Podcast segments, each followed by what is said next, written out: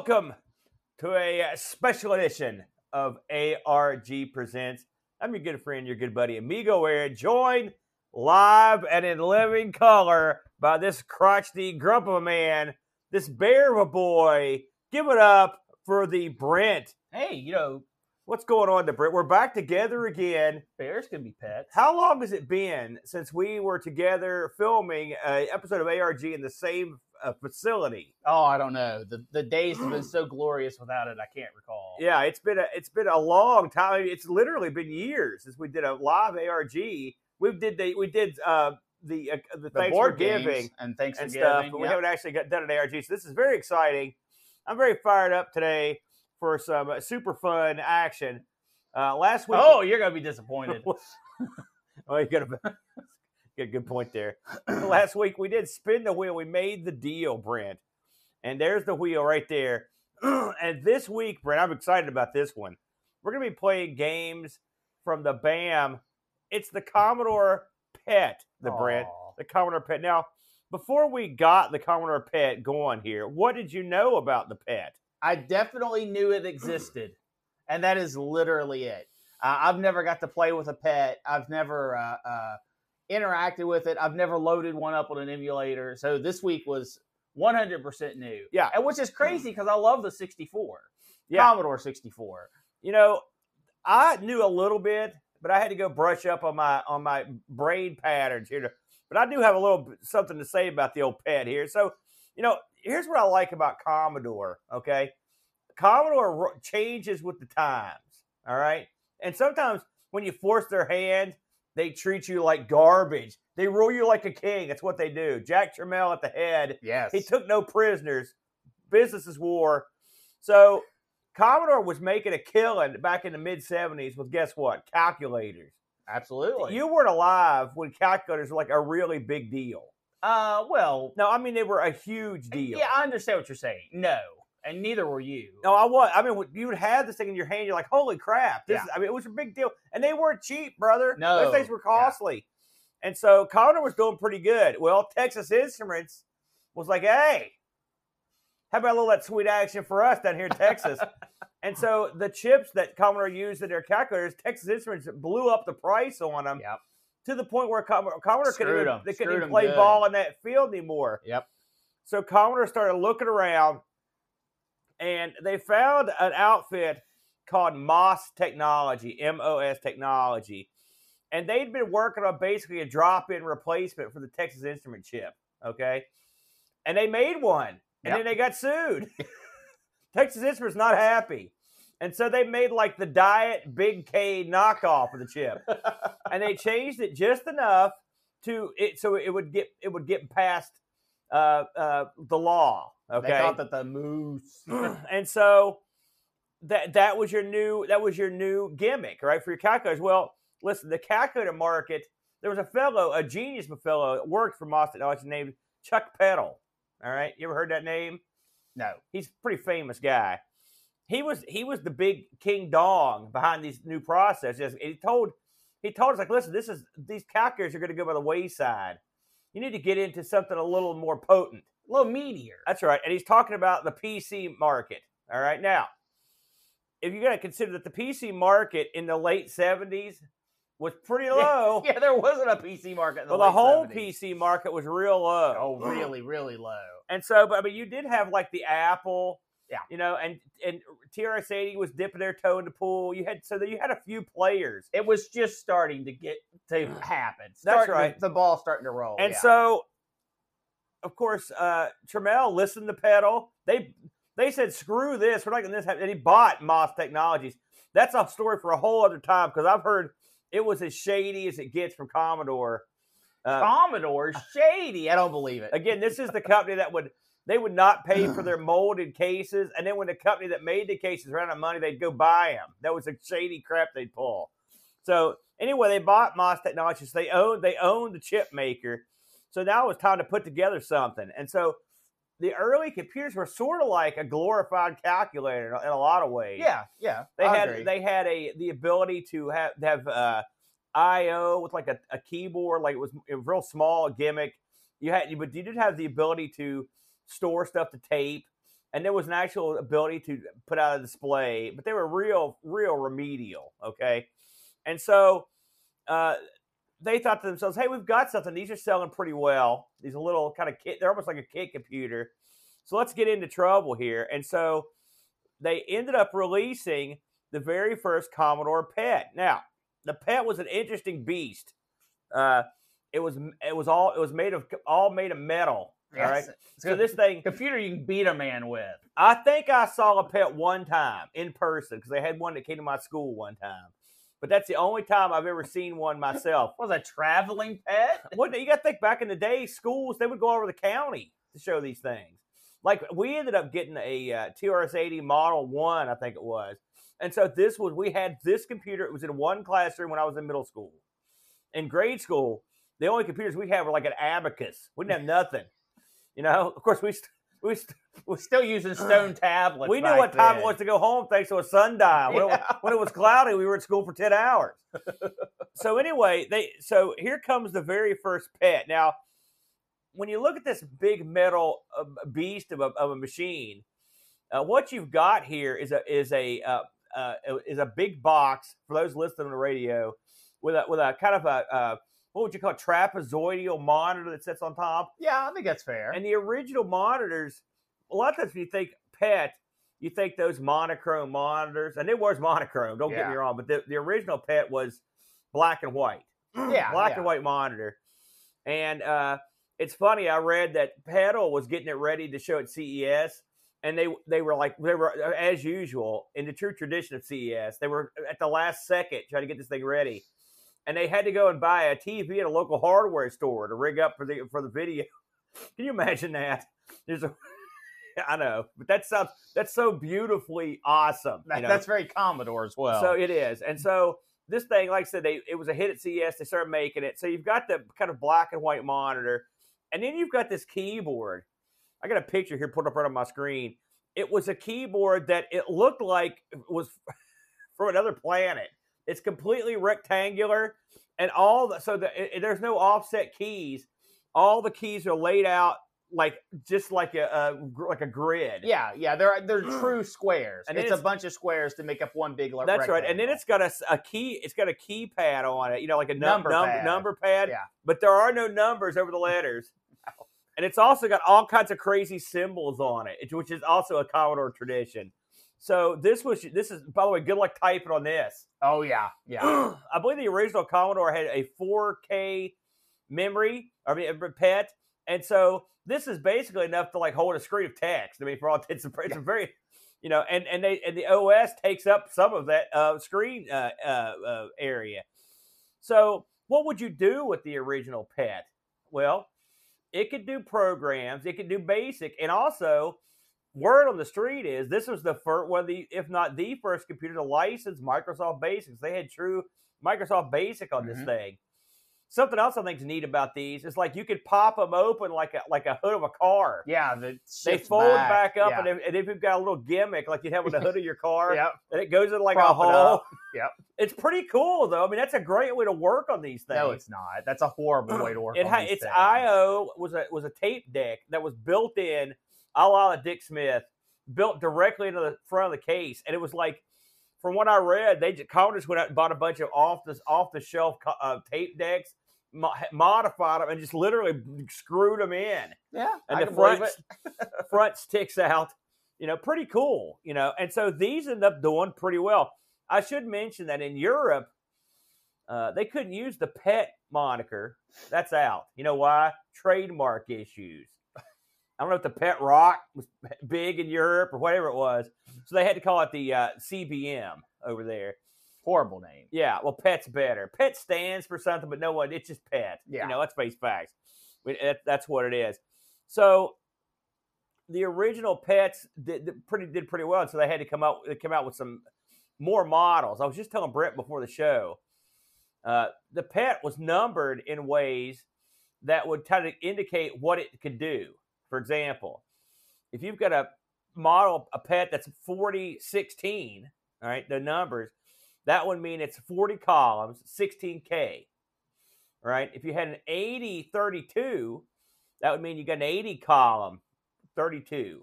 Yeah. That's that's the way it goes. Now they would they would end up uh, coming up with gimmicks to increase the RAM and stuff. The original pets had no audio at all. Okay, and so but someone realized you could hook up a, a, a speaker to a couple points in there, and you could generate some beeps. Yeah.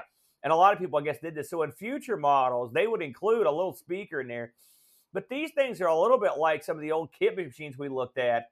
People rigged up all kinds of crazy stuff. I even saw a guy that uh, there was a there's a way you could hook up the uh, sound chip out of a C64 into these things, so you can have awesome Oh. sound. Now, That would be pretty nothing, cool. of course, nothing would support that. Oh yeah, I mean you can The write your thing I saw, I saw, I saw. There's a demo. Blue Dot. There's a demo team. That, I guess it's like had demos, and this demo was awesome. And they had uh, this rock and music. And that's what they'd done. They'd put the they'd put the C64 sound chip in the machine, which is kind of. Of course, cool. when you get to that kind of modification, is it even a pet anymore? oh yeah, oh it's yeah. kind of like a pet hybrid. So, uh, the uh, the pet did well, like I mentioned, and it did well. Here's the real for us. Now, listen, these were business machines, right? They weren't messing around. We're gamers. Like we don't care about business. Clearly, we've failed in that genre. but people took these common business machines and they said, "We're going to play some games." Well, these old pets had zero graphics, zero graphics. Yeah. You couldn't generate graphics on. So what you could do was, it's the old C64 and VIC gimmick. Yep. This is where it came from. It had a thing. They had all these symbols and stuff when it was. It was called. It was ASCII, but it was Pet ASCII. They shortened it to PETSCII. So if you ever heard the term PETSCII, that's what that's what it is. And this is what they would use to make various graphics on the machine. So everything you see graphically generated on a pet is using all these no like sprites. blocks and uh, uh, and spades and all the stuff, those you know, little poker symbols and uh, all the crap that you would have that's on the keyboard. That's what they make. It's actually kind of it, there's a beautiful art to it in a way that to be able to sit down and make something that looks like something effectively out of nothing. Listen, if you've got someone that's good, yeah, that that really has a a mind for that kind of thing, yeah, you could pull off some amazing stuff. yeah. I some agree. amazing stuff. And Uh, you could also pull off a lot of crap, which is what you normally get. Yeah, I think it was 256 characters that you had access to. You know, I was watching a video of a guy, and he was talking about so like these things came with uh, uh, tape drives, right? Well, you're probably asking yourself, "Hey, dummy, where's the floppy drive?" Right? They made a gimmick, so the the pets got no expansion slots, none of that crap. That's that's they didn't didn't have it. But what you could get was you could hook up to like the serial bus that was on the back and ex- hook up an external device, right? And Yeah. so for a disk drive, much like it's funny, this is a, a this is a super funny thing that Commodore tends to do over and over. They had to make disk drives that were pretty much as smart as the computer because the disk drive had to do everything. It had to have the OS, it had everything. And so they whole computer inside. they came up with these with this external floppy uh, thing that was almost as big as the pet, and it had the same processor in it. Yes. You know, if you can think about it, it has its own 6502 in the disk drive, Yeah. and it'd be this big, huge sidecar that you would get. And from what I what I from And what they I- cost a fortune. oh yeah, and from, from what I read. Uh, I mean, you could put more than one drive in there. I think you could put Oh, two. yeah. and yeah, I mean, we, The, the seen, six richest kings in the well, we you know the Coco was sort of similar, but this thing's way bigger, by the way. Yeah. Oh yeah. And yeah. and the uh, uh, but you could what uh, from the show I watched, they I guess you'd have these in a lab, and so people could a bunch of people could use them at once, of like a printer used to be back in the day. So you would have to get time on the disk drive. Can you imagine that? That ta- takes you back. You have to do that. Yeah. No, I I can totally see that being something that happens. Absolutely. So as the pet got uh more advanced, and because there were obviously there were multiple yeah. versions It of the ran pet, for a while. uh, you lost that steel casing. They went with plastic. I will say, I you watched. have to. You have to start cutting price, and that's an that's an easy price cut. yeah, I was That's watching. price cut. I was watching videos of people playing games, and you could tell which uh, version of the pet case they had because when you typed on this thing or hit the buttons and played a game, it sounded like you were hitting like a, a, dr- a kettle drum. It's like boom, boom, boom, boom. It echoed through. I mean, it's such a cool sound, though. You know what I mean? Did you see that in any year? Yes, yeah. I saw some people playing games when I was Now, well, le- less cracky, like you said, more more thumpy. Uh, one more thing I want to mention, and this is something else I saw in, in, on a show. So you know how uh, you can do these peeks and pokes. Okay. yeah. There's a poke you can do allegedly. In fact, I guess it's it's a done deal. If you type in the command poke 59458 da- uh, comma 62, you could screw your display up so bad that you could damage the, the pet. It's called the killer poke. It's a killer poke. I'm poking you. Yes. I wish I had one of those. So listen, you're already damaged. so the killer poke. Oh, Paul Kitchen says he's done it a few times. You're out of your mind. And apparently, this sometimes they'll bake this into the software. The killer poke. Somebody just being jerks. Yeah. So that is Well, diabolical. Can, I, I mean, uh, can you imagine being in a magazine and you because magazines, all those type in programs, yeah. you throw that in there and then you publish that and little brats are on their dad's business machine typing stuff in Yeah. hit enter and kill the machine Oh yeah. oh my gosh Oh, i would live in terror Yeah, no kidding, eh? So, you know, these the pets thrived. They were good sellers. They sat somewhere in the price range between the Apple and like the TRS-80. The TRS-80 owned the low end of the Yeah. market. Of course, Apple. The tradition continues. Uh, you can't afford those outrageous prices. yeah So this thing sat somewhere in the middle. It was a good hit uh, amongst uh, businesses and schools. It got into a lot of schools. They have a version of this they called the teacher's pet that they gave away to teachers. Great name. Could you had to do that, right? absolutely So how were the games? Well, we looked at a couple games, but I looked at a bunch. oh, i looked at a then I bunch chose the one I did. Uh, wow yeah. you didn't look at enough Well, I chose my game first, and what was those were out. So here's the thing Yeah. a lot of pet games are text based Yeah. text adventures including re- they had uh, commercial releases. yeah oh yeah Yeah. absolutely tons Yeah, and uh, uh, but yeah, they also had a lot of clones, yes and as was the style of the time. yes Uh, and so you got to see every for, sort of Space Invaders uh, or Star Wars knockoff or whatever, which is okay. But I will say they had some pretty impressive games given the limitations of the uh, graphical abilities of the machine.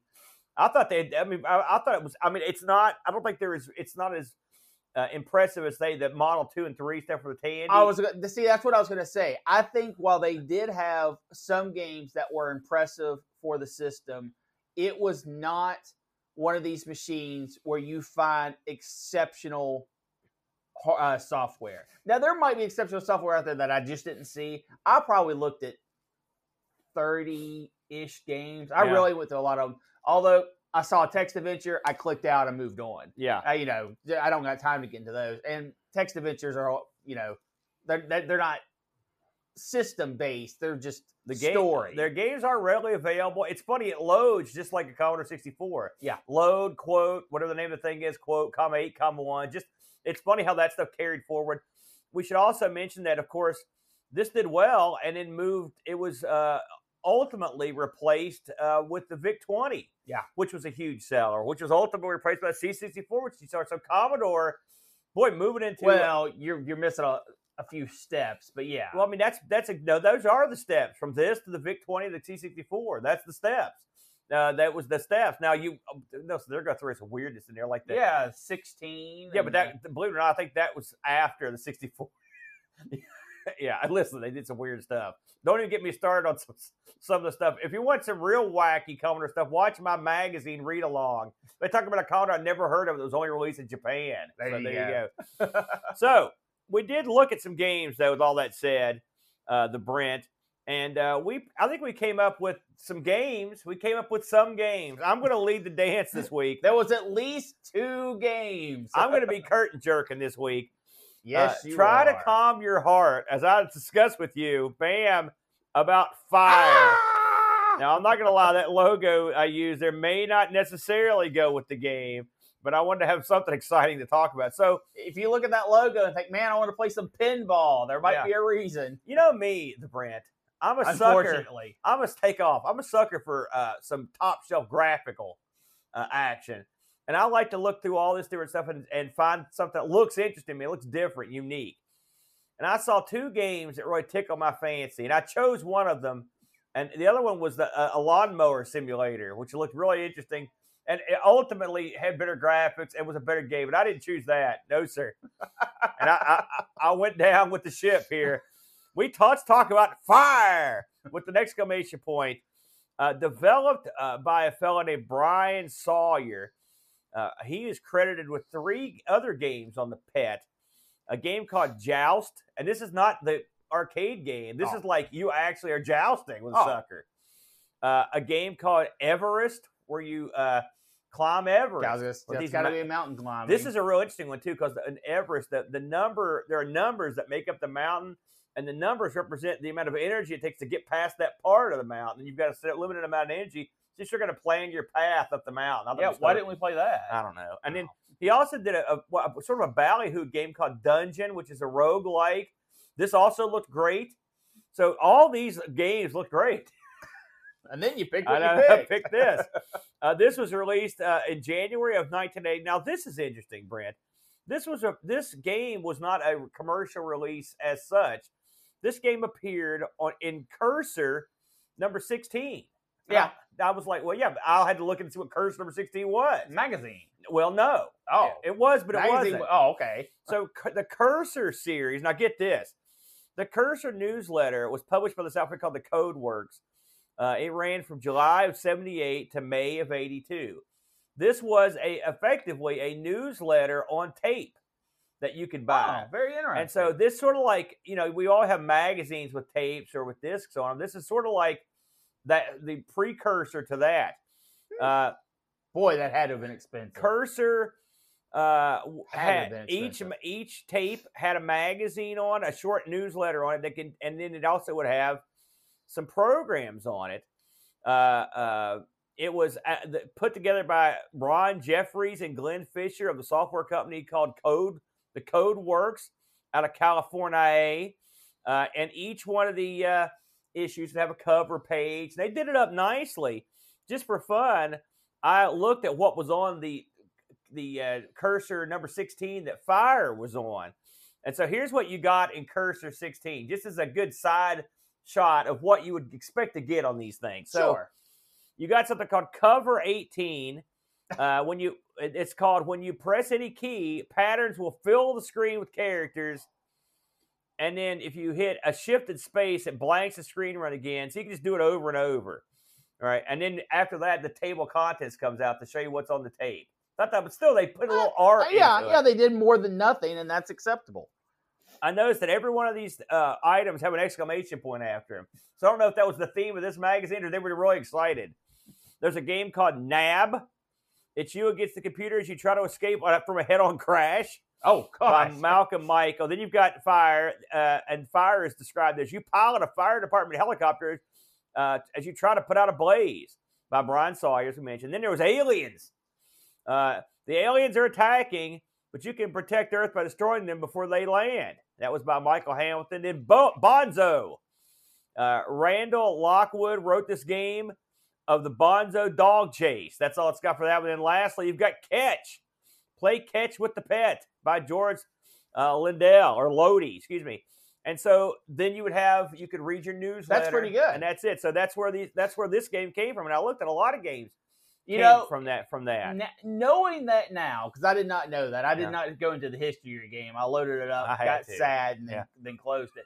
Uh, I, I I already think higher of your game now than Thank I did you. before I sat Listen, I got to play every angle. Uh, so This is all just an elaborate ruse, isn't it? it's funny because when you're investigating these games from way back, again, this was night. You got to think this was way back in 1980, early 1980. Yeah. All right. So uh, you are you've got to just to try to find a description of your game. I had to go back and just read the oh, newsletter. Aaron, look Yeah. at that. The exclamation mark means it has sound. It was a cursor thing that they did. Oh, Paul there Kitchen, you go. Thank you, Bravo! Paul. That is that's brilliant. Yeah, Paul has a uh, Paul has a pet, and so I have a pet. that's the- and by the way, this did have the Yeah. option for sale, so that makes sense. That uh, that's awesome news. Very good, Thank very you, good. Paul. so uh, so we I read the description of my game, uh, but I would go in a little more in depth. Uh, this is a uh, well, I'm glad you're going to go farther than they Yeah. did. So what? Let's yeah, let's just get right into what what this is. I mean, let's. I, I tried to put it off, but let's just get into it, man. You can't win them all. So I mean, it looks good. You got to give me that. Uh, all right. So I mean, yeah, it, it, looks good. It looks Fire is a firefighting simulator, uh, and this is from the from the notes here, in which the player is in control of a helicopter that must douse the fire that takes a grip on one or more flats. All right, you can move your helicopter. Flats means building. That's right. I, did you not know that? I, I was I was informing the audience. they there. know. Some of them know. let's see, not they're not in West Virginia. Uh, the the player can move your helicopter, and this is one of those helicopters that's like the double. You know yeah, what I mean, yeah. it's got like a gimmick here, and then like another doodad. Well, I don't know if that's what they were actually trying to do, Listen, but okay. is. So it's got it's got a big tail end. Is what I'm saying. Well, it's like a cargo chopper. although you you do fly your helicopter well, backwards. sometimes you do. Uh, the, so you can move the chopper in four directions and also hover using the water cannon. Cannon, huh? Uh, the player more, can more like a bucket. yeah, players can douse the flames. Water is in limited supply, uh, but one of the rooftops allows a player to replenish the water supply. It's the one all the way to the right. Never did that. I did. You didn't know about it, did Nope. you? I knew it. The fire, like a real fire, will slowly and erratically expand in all directions. The player wins when the fire is put out, but loses if unsuccessful within three minutes. So, as the, description mentioned, you've got three buildings that are. I, I think they did a decent job making buildings out of what they had. Absolutely. Yeah, they look good. Your chopper looks like a chopper, and you uh, you take off from one building, and you go across and try to put out the fire. The fire always starts in the one in the farthest away building. Yeah. At the top of the screen, you've got a counter that tells you how much time you've got left. Out, it counts up to three minutes, and then you've got a water counter. You've got start with fifteen hundred gallons of water. Not that much, and then you. Uh, well, I mean, for this, it's not Yeah. and you can replenish your supply if you go and basically land on the farthest building from the fire, starting out with these two like uh, T's on the top of it. That's where you land. So when you go over the fire, you'll see the fire represented. I mean, it looks like fire.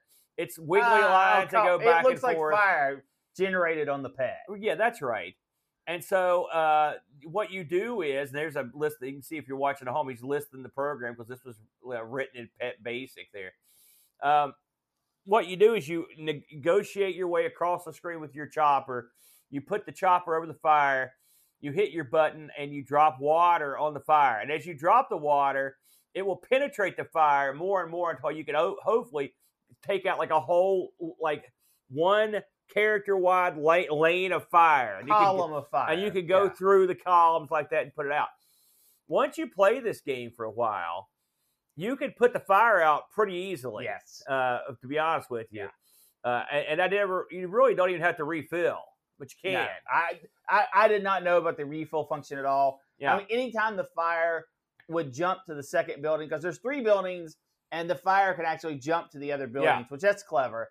I- If I if I wasn't over the second building when the thing jumped, I was just like, okay, I'll lose. yeah. Well, Uh, but um, yeah, the, it's it's an interesting mechanic. Yeah. the, the the dumping of the water, it only takes extinguishes some of the flames, right. and then you can dump more in that column, and it actually takes out more than you did the first time. Yeah. So it's a cascading effect. And it's also kind of a neat mechanic. When you, we should mention that when you drop the water on the fire, the fire turns into an at sign, which Well- is like smoke. Right. That's what they're Yeah, trying to simulate yeah. is smoke.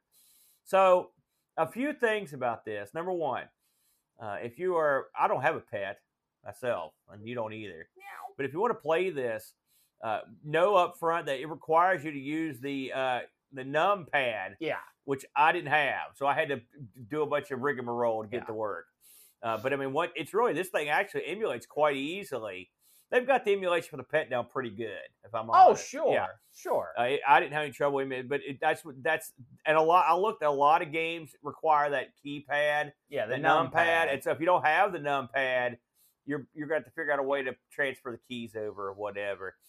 Um, the the chopper, like I said, we there are three buildings that get across the screen. The chopper uh, is not going to win a speed race, that's for sure. The chopper is slow going across the screen. It meanders at a, at a sightseeing pace as it as it goes towards the fire. And once you get to the fire, you've got to be very careful when you drop the water because you time is of the essence. And also, the best thing to do I've learned is when you get to the fire, work the fireside closest to the next building first. Absolutely. And Stop that way- spread. That way, you won't have to worry about it spreading. And then once you do that, you can pretty much take out the fire even at the slow pace you've been given. Yeah. Uh, you could waste tons of water if you want to, uh, and still have enough to get it through. Um, that's the game. I mean, there's not a whole lot to it. Uh, the sound is just some beeping and Yeah. booping. and nothing to write on that. Yeah, it's not. This is not uh, anything. I mean, still, it is sound. You're getting some sound. It's funny we think about it. The original pet, you had to literally solder in your own speaker. So the fact that you know not everything had sound because there was no sound. Now, a, a few things that need Yeah. to be said. Go ahead. The controls on this game, what what, what you think would be simple, are garbage. The Well, the, the the response time, the response on the co- on moving the, the helicopter and dropping the water is not good. You think that was on purpose to like simulate? because you'll get going one way and you're begging to go the other way yeah, or down, yeah. and it's the chopper's like, nah, we'll get around to it. It's like the buffer, keyboard buffer or something wasn't working right. Yeah. It's not the easiest thing to control. You get used to it though. I will say that. Um, uh, another thing worth noting, uh, while you do have the ability to move up and down outside of, I suppose, landing and getting more water, never needed. I Yeah, never yeah. went up and down the. well, the only thing it does is, I mean, well, you could go all the way down to the fire and drop your water. there's no need to do that. Well, I mean, maybe it makes it, it may make it. I don't. I never did it, but you can. It, it just it gives you the freedom to do it.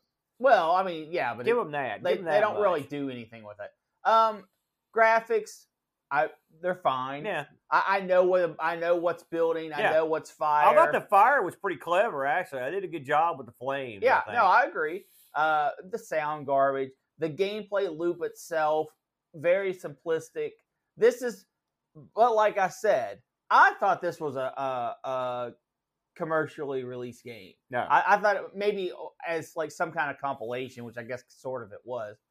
Uh, but knowing that this came in a magazine or a a, a Tape sort of a magazine, yeah, um, that makes me feel a lot better about Yeah, this. this game. reminds me of something we'd type in from like Rainbow or something. yes, you know, back in the day. Yeah, And so it- I- along those lines, uh, yeah, you get it gets more. Hey, it is. It's kind of fun. It's different. I've never played a game where you do this, Roy, per se. well, I mean, what do you do? You, You drop water. I mean, yeah, yeah, you're a but it- firefighter. it- it's reverse Space Invaders, Well, except the Space. Invaders don't Listen, move. don't don't break it down. It does. It can't sustain that. jerk. But no, I. Uh, should you run out and, and and locate fire? No, no, you shouldn't. Well, that's your. However, it's so easy to find because you can Yeah. play this right off of archive.org. Yeah. Along with a, a plethora of pet goodies. and you can get these cursors like complete on tape, the whole tape. You can download the whole tape too Yeah. if you want to. So, But yeah, so would I do that? Would I load it into a web browser and, and look at it? Yeah. Yeah. Yeah. Yeah, I'll It's do fun. that because it's interesting to see how they did the fire, Yeah. how they did the buildings. Um, that aspect of it, I, I think, is enjoyable enough to give it two, three minutes of your time. plus, the cool thing is since it's all done in basic, you can go in and tinker with it if you want to. You don't want to tinker with it. I, I might do that. So we got, You're believe it or not, we that. had a uh, we had a listener review here, Brent. You can believe that, our buddy Pajaco took a look at this bad boy in his spare time. Good for you, Pajaco. He writes, uh, "I kind of like this game. However, it's too slow and clunky to be fun most of the time. The graphics for its time and the fire is a really nice effect. Uh, the main issue for me is it takes forever to get across the screen. Start putting out the fire." And depending on the random uh, seed you start with, the fire can easily be out of control before you can even make it across the screen and start Yes. tackling it. That is true. that is very true. on some playthroughs, the fire has already reached the second building before I got to the first building. And at that point, you're fighting a losing battle. I will say, once the fire gets to the second building, you're probably boned. Yeah, if you don't take it out immediately, if you're over top of it, it jumps. You can hit it, hit it. You're okay, but otherwise, The game also has some bugs uh, where when you try to press the keys too quickly, the game starts to do odd things. I yes, uh, like randomly dropping water when you try to move. Nice looking, good concept, but not a great game to play. Four out of ten. I think that's fair. Four. I think everything he said was fair and accurate. I, I think he missed a great game here. I need you, he needs to go What? back and it was an awesome game that we all love. That's what I think. Dude, watch out, Mario. Now we've got Helicopter Man. That's right. You got it right. So that was fire. It sure uh, was. Brent. I kind of liked fire. Come on. Now listen, you're talking a lot of a big game here, the Brent. Yeah. What do you got? What did you bring to the table this week? Meteorites. That's it. Just jump right into Bam. it. Eh? Absolutely. Holy cow. Let's talk about a good game. Uh, oh, well, now wait a minute. Now, before we talk about what this game is, how it's played, and all that stuff, we've got to look back, way back, to who published this game. All right. And that is a little company called Supersoft. All right. Supersoft. You know it's good. Remember that name. All right. 1981 Supersoft. And Supersoft has its own interesting story that we are going to touch on because it's too interesting not to. Yeah, do it. Founded in 1978, Aaron, uh, they started out working with hardware. And guess what they made for the hard Commodore PET in the hardware department? I don't know. This is going to blow your mind. Yeah. Standard resolution of the PET, Yeah. 80 by 50. Yeah. Okay, eight. That's that's that's small. That's Yeah. that's not a good resolution. no, that's that's standard for business. correct. Yeah. Correct. You know what they did? I don't know. Add one card to the pet to raise the resolution to 320 by 200. Oh, holy oh. crap! So they- Holy they made crap! a video add-on. they eh? made a video card for the Commodore You sure it just wasn't like one of those magnifying glasses they put in front of the screen? No, uh, this gave them a lot of confidence, and it made them go, "Wow, we're doing some good stuff here." So they started to break into software, and while their main business was uh, uh, doing business applications, because that you know that's what the pet's for, Yeah. they did dabble in games, and the uh, the founder of SuperSoft was I'm going to probably mess up these names. Peter Calver and Pearl Wellard. All right. Now, I'm not sure what happened to Pearl Wellard. I can't find any definitive information. I don't know if he passed on. I don't know if Was he Pearl just, a guy? Uh, I don't know. I've never heard of a guy named Pearl. Well, now you have. Maybe. so, uh, but but Peter Calver took this business and he did a lot with it. The first thing he did was spin the business off uh, to a uh, different company when he purchased Audio J- Audio Jerick. Audio Jerick, I think is how you pronounce it. sucks. Uh, well, what are you gonna do? Yeah. And he took that, and that's the really where he did the bulk of his software stuff. Yeah. Um, but to get to that point, he did some stuff with SuperSoft. SuperSoft, by the way, Aaron, still technically a company today. While it hasn't produced anything since the 1990s, Yeah. uh, uh, Peter is still uh, keeps the business license up, and he is still the company is still technically in existence. Okay, so what did he do? He said we're going to start making some clones. He made a, a Pac-Man clone called the Super Glooper. Uh, made the game we're talking about today he's not good with names, is he? but he also did one of the first time in gaming history. Uh, I, I can't pin down if this is the actual first time, but it's definitely one of the first time licensed a property, Oh. and he okay. licensed Hitchhiker's Guide to the Galaxy. Oh, okay. And he said, you know what? Bam, we got this. Got the license for a song because this was before the, the huge boom of hitchhikers. Yeah. and uh, said, "We're going to make a text adventure game off of this license." Oh, That's what he did. That's where that came from. So he took that license, started making, started giving it some uh, polish, made a text adventure game. Well, what happened next was uh, Hitchhiker's Guide to the Galaxy folks said, uh, "What are you doing? You can't have the license to this game," and sued them. but I thought you said he bought the uh, license. Well, he he did, sort of. He bought it from the individual, not from the company that. No, I'm sorry. It was the other way around. He bought it from the company that published the book, Yeah. but not the man who wrote it. Okay. So the man who wrote it sued them and won. So they could no longer sell Hitchhiker's Guide to the Galaxy. Douglas Adams, I believe, yes, is the guy. you are correct.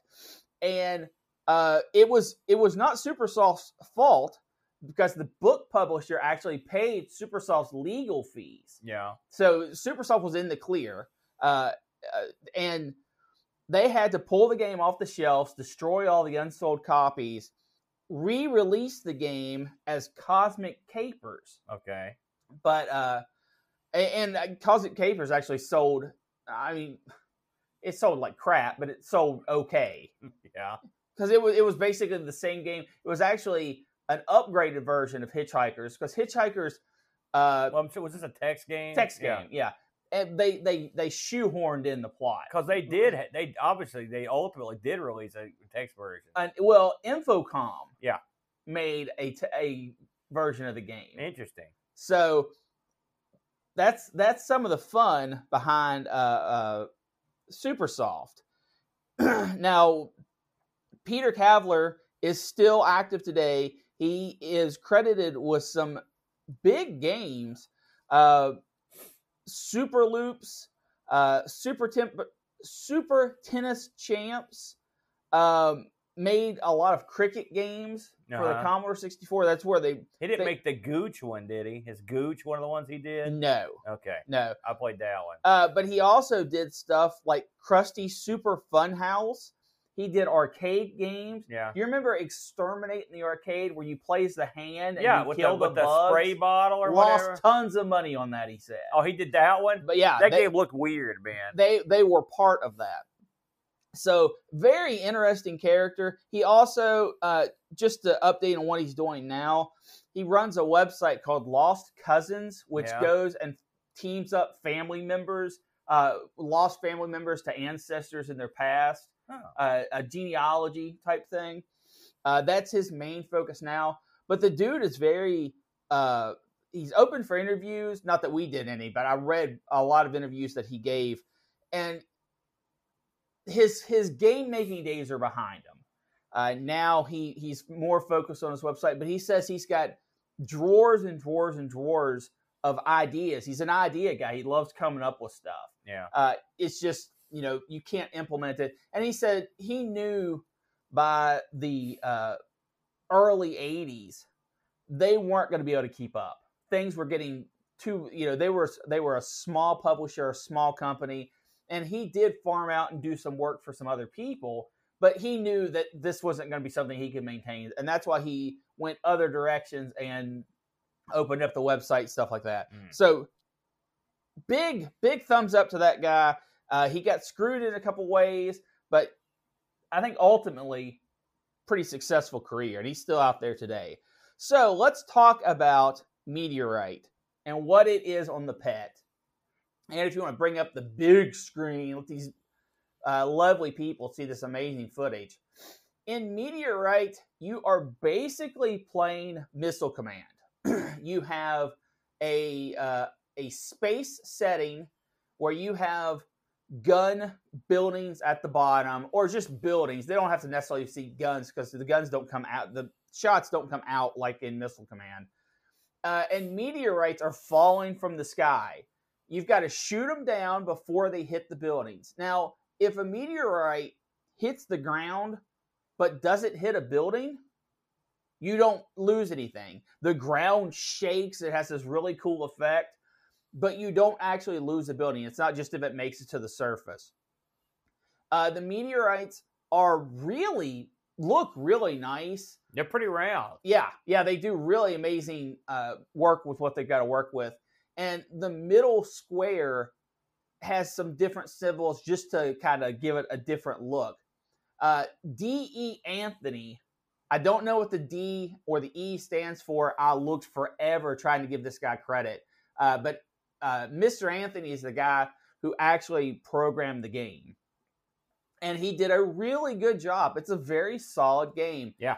It uh, plays in waves. Uh, you start on level zero, you can get to level five, and then the game kind of loops. It's a score based game. You're just trying to get high score. there aren't advancements in your weaponry, but as the game goes on, it does get harder and faster. Uh, your the sound is the basic beeps and boops. Um, the graphics are outstanding, uh, and the gameplay is pretty smooth. When you shoot, uh, the game does pause, uh, and when you when a meteor hits the ground or the meteorite hits the ground, it does kind of pause the game, shakes the screen a little bit, does the effect.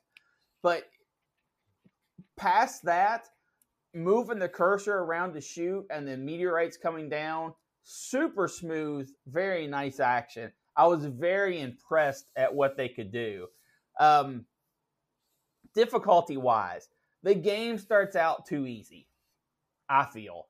Um, you can get through waves zero through three without much difficulty, but on four and five, you are really moving around the street screen trying to get everything. At the end of every level, you get a base back.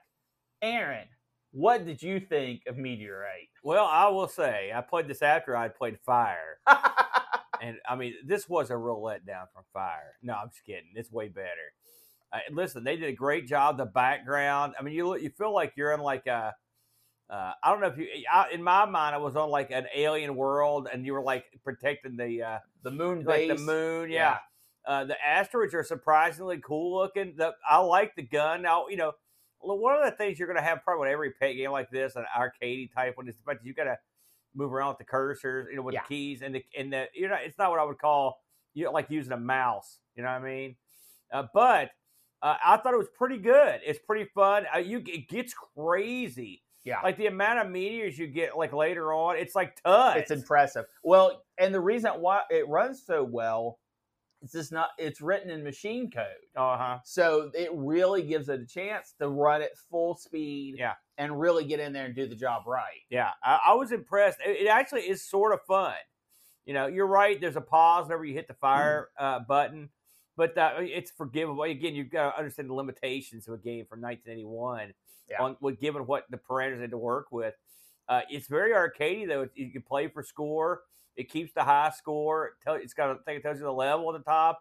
It's neat. It's great when an asteroid doesn't blow up one of your buildings Yeah, when it you feel good about that. You know, because that also that happens and stuff. You know, obviously they they played some missile command. Yeah. to get the idea for this, but they did they took the. I like the spread of the buildings. It actually plays sort of differently than uh, you would play like a Seawolf or missile command because you're used to stuff being in a certain spot. This these meteors fly in different patterns, and like I said, when it gets when you get later on, like I don't I didn't really pay attention to how far I got because I was but I was you know it was getting to the point where I mean they were like I don't know how many asteroids you can have on, or meteors on the screen at once, but it's something like it's 10. a lot. Yeah. It was like a ton, and they were everywhere. And you get to the point where you're boned. And something that's very unique about this game that makes it uh, uh, vastly different from Missile Command is the meteorites can go off the left side of the screen Yeah. and appear on the right side of the screen. And your cursor can do the same thing too. So it's not just a, a cheap difficulty move, but it makes the angles that these things come in at. You think, oh, well, I'm fine. That's not going to hit anything. And then it goes through the screen and it hits the thing just on the edge, uh, the base just on the edge. Yeah. So that made it very challenging. Yeah, actually, the screen wrap. It, I, I don't know if I've played one of these that does that, and, and it, it it works. Yeah. You know, this game is sort of like I'll tell you what it reminded me of. It's like the uh, it's sort of it's sort of a combination of a missile command and that game for the Intellivision Astro Blaster where you have to protect Yep. the, that. It, there was sort of I felt sort of like that as well. Hey, that's a good combo, brother. Absolutely. Yeah, so yeah, I, I give this one a thumbs up. I really enjoyed it. Uh, the Now I, I did. Uh, I, I really dug into this game, Aaron. yeah, And I, I found two magazine things that I, I want to read a few snippets of. all right, go. One is an advertising from Supersoft. This is them trying to sell their game as a with a magazine advertisement. An all-action game in the style of Invaders. Your mission to defend seven moon bases against a shower of meteorites by blasting them out of the sky. If you survive the first wave, there are five more to face, and then Well, you'll find out, and you'll find out because the game just starts over. Yeah. Uh, That's better than saying, then the game loops. yeah. yeah, you'll find out. The graphics are really superb. Just watch the way the ground shakes when the meteorite crashes into the lunar surface. And then it goes on. How much do you think this game was at launch, Aaron, in pounds? Uh, oh, I'd say 10 pounds. Eight pounds. That's close. Yeah. So I think I think that's a very good deal. Yeah. Now, in that same magazine, uh, the magazine people actually wrote a review on the game, and let me let me see if you can pick up the the the subtle difference here, right. Aaron. The popular arcade games Missile Command and Asteroids have been combined to transfer to your pet screen. Called Meteorites, the aim of the game is to protect seven bases from a swarm of meteorites descending from the heavens. The only way to survive is to blast rock showers with your laser gun, but you will find out it often serves only to shatter the meteorites into smaller pieces, yet just as deadly. Altogether, you have to fight off six waves of meteorite storms, scoring points on the hazards on uh, on your way with each hit. Other hazards to avoid are alien ships which swoop down intermittently to fire at bases under your protection. Shoot them down for bonus points. This is another game. No, that's this is a review for Oh. Meteorites. So that guy didn't play the game. The guy did not play the game because that is not in the game. None of that. I was going to say that's all, unless there's a version we don't know about. No, I looked. I thought that too. I thought maybe this was released in a different system. Uh, no, That game sounds even better. This reviewer, and this is a. It's not like this was some kind of preview and it didn't make it. And he goes on to actually call Supersoft out by name that it's going to be on the pet. He actually even talks about the Hitchhiker's Guide to the Galaxy game Yeah. uh, and, and how that's also come to the pet from Supersoft. So the guy did research onto that, but never played the game because the meteorites uh, blowing apart into smaller fragments and the alien ship coming down are not part of the game. Maybe he played like a, a early- No. no, you're not no, buying it. Okay. no, the guy did not play the game. Well, Man, 1980s ma- computer magazines, I love it. That never changed, did it? and for those wondering, this was uh, Computers and Video Game Magazine issue one. Wait a minute. One. Electronic computers? No. It's not the one I read, is No. Okay. Computers and Video Game Magazine. Okay, I was going to say because I would have I would have looked that up. Pretty interesting. Um, we had a uh, listener review, Brent. If you would like to partake, Absolutely. uh, our, our our good buddy Pajaco also gave this one a whirl. He says we can't do Missile Command. What's the next best thing? Meteorites, a fun and frantic game that has all the elements of a good arcade game. The game moves at a good pace. The target reticle moves quickly, so you feel in control of the game. It's certainly quicker than the helicopter. Yes. I managed to make it to the end of the game where everything resets, but at levels four and five, the action gets very yeah, boy, this is true. At levels four and five, the action gets very hectic, and by the end of the game, I was down to two bases and was panicking. The meteorite graphics are a little samey. They had different cores, but I didn't notice any uh, mechanical differences between them. However, it didn't detract from a fun game that would have me coming back for more had I owned this system and game originally. The graphics are, uh, while simple, are great, and the sound is brilliant. That's and the whole good. screen shaking effect uh, when a meteorite thumps down is awesome. Eight out of ten puts high praise Yeah. from our good buddy Chaco. I think that's very fair. I thought it was. A, I thought the ground shaking was cool. It's a good idea too. Yeah. Uh, and I, I like it. If only they could have made the game was in that review, we'd be really laughing. So good stuff. So you know, before we close out here on the uh, on the pet, any parting thoughts? What do you think of this thing? um, the pet is a very mixed beast. Yeah. Uh, like I said, I I looked at a lot of games, uh, and this game, the system had a lot of text games, a lot of uh, poker, uh, that those type of things, uh, and the games that it did have for it were average at best. However, there were certainly some high, highlights. Meteorite was definitely probably the best game I played on the pet. I'm not saying it's the best game for the pet. I'm saying of the games I played, I would put it at the top. I will say I like these old systems because it's like the Wild West. That's what makes, Absolutely. that's what makes it fun. Yep. and it's fun to give these uh, old games a twirl occasionally because you never know what you're going to find when you when you uh, give it a shot. Speaking of which, you never know what you're going to find when you twirl the wheel. There it is. Now, Brent, it's been a long time since you actually fiddled with the wheel, eh?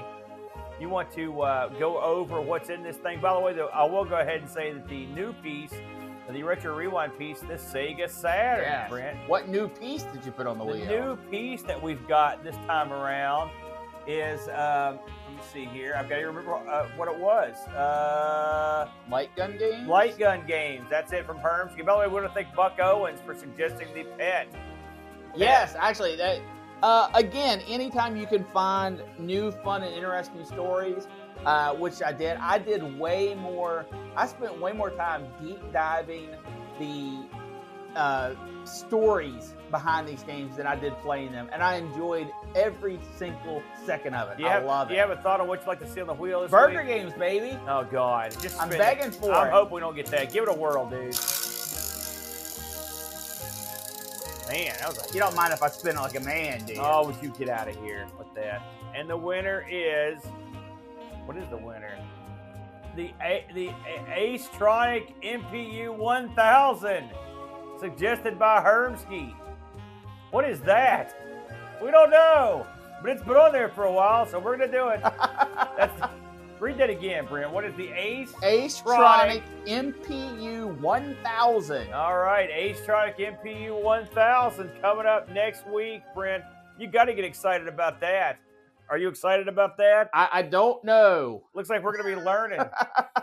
we're going to be learning quite a bit uh, this coming around. I mean, this, this week was a huge research week for me, and I enjoyed it a lot. So maybe I can get another good fun. I want to. I've got a couple of things I want to talk about here before we take this thing to the house. Don't have any big shows coming up or anything, but I want to mention that if you are uh, listening to this or watching it in the show notes, you will see a link uh, to uh, friends uh, looking for someone to donate a kidney. If you uh, have anyone that or any lists, uh, I wanted to put that link out there to see if he can find a donor for his friend. Always sad when that happens, and so we've all got to band together to help people that are in need and have the right blood types and stuff. So Yeah, I'll I mean, this is this is uh, this is not a game, guys. It this you could really go out there and save somebody's life. That's right. Uh, so I will post a uh, I'll post a link at the, at the in the show notes. So you can check it out, and if you're listening to the audio, I'll post it in the show notes there as well. Uh, one other thing, Brent. You know, last week we had our Odyssey Two slash Video Pack episode. Great episode. I covered a game called Shays Maxim. All right. Yes. Uh, and I remember saying, I was like, boy, someone should pick the take the mantle up. This game's got good bones, and they can really do something with it. Someone did in less than a week. Someone took up the challenge. It's our old buddy Happy Coding, who's uh, works uh, on the ZX Spectrum. He did uh, Asteroids. He did that brilliant charity event Christmas game. He's got a game going that's going to blow your socks off. I've seen the early builds It and it is amazing. amazing what It's he's really done in the span. In four hours after the show, he already had the basis of the game programmed in. Yeah. he's working with a uh, top shelf graphics guy and has a, a- great music. This is going to be awesome. Uh, it's still a a little bit early. I don't want to show anything before it's done, but I suspect it won't be too long before he's done. So this goes to show if you want something bad enough, uh, and you know a guy who's got the jack, you can get it done. I couldn't believe it in less than a week. He's Yeah, got it- it's you- crazy. you can move the you can move the guy around everything. It's going to be a lot of fun, and he's made some additions to it that uh, are going to make it even better than the uh, than the video pack version. I'm looking forward to it. I love that. Absolutely, Well done. Happy. Uh, do you got anything you want to talk about before we take this thing to the house? I really like butter. There you go. Well, I can tell. So, uh, next week, the Acetronic MPU something should be good. And you can't guarantee that. okay, You uh, can't guarantee that. listen, it may be better than fire. I'll give you Oh, that. Oh, please. So, until next week, please spay or neuter your Commodore pet. Bye bye. Thanks for joining us today. Special thanks to Duncan Styles for our vector style graphic and Bart Pitt for our amazing music. Would you like to help keep ARG spinning? You can do so at patreon.com slash ARG presents, just like these fine folks. Mario Ramey, Z9K9, Jerry Dennington, John Dykeman, Retroalgae, Air Shack, Texas Foosballer, Sundown, ORAM, Super Tech Boy, David Terrence, Mr. B, Roushie, Graham W. Vetke, Dave Velociraptor, Bernhard Lucas, Steve Rasmussen, Anthony Jarvis, Bitter Blitter, Pajaco 6502, Kevin Bean, Andy Jones, Andy Craig, Rob Black O'Hara, Jason Warrens, Mitsuyama, Chris Foles, Frodo NL, The Slowdors.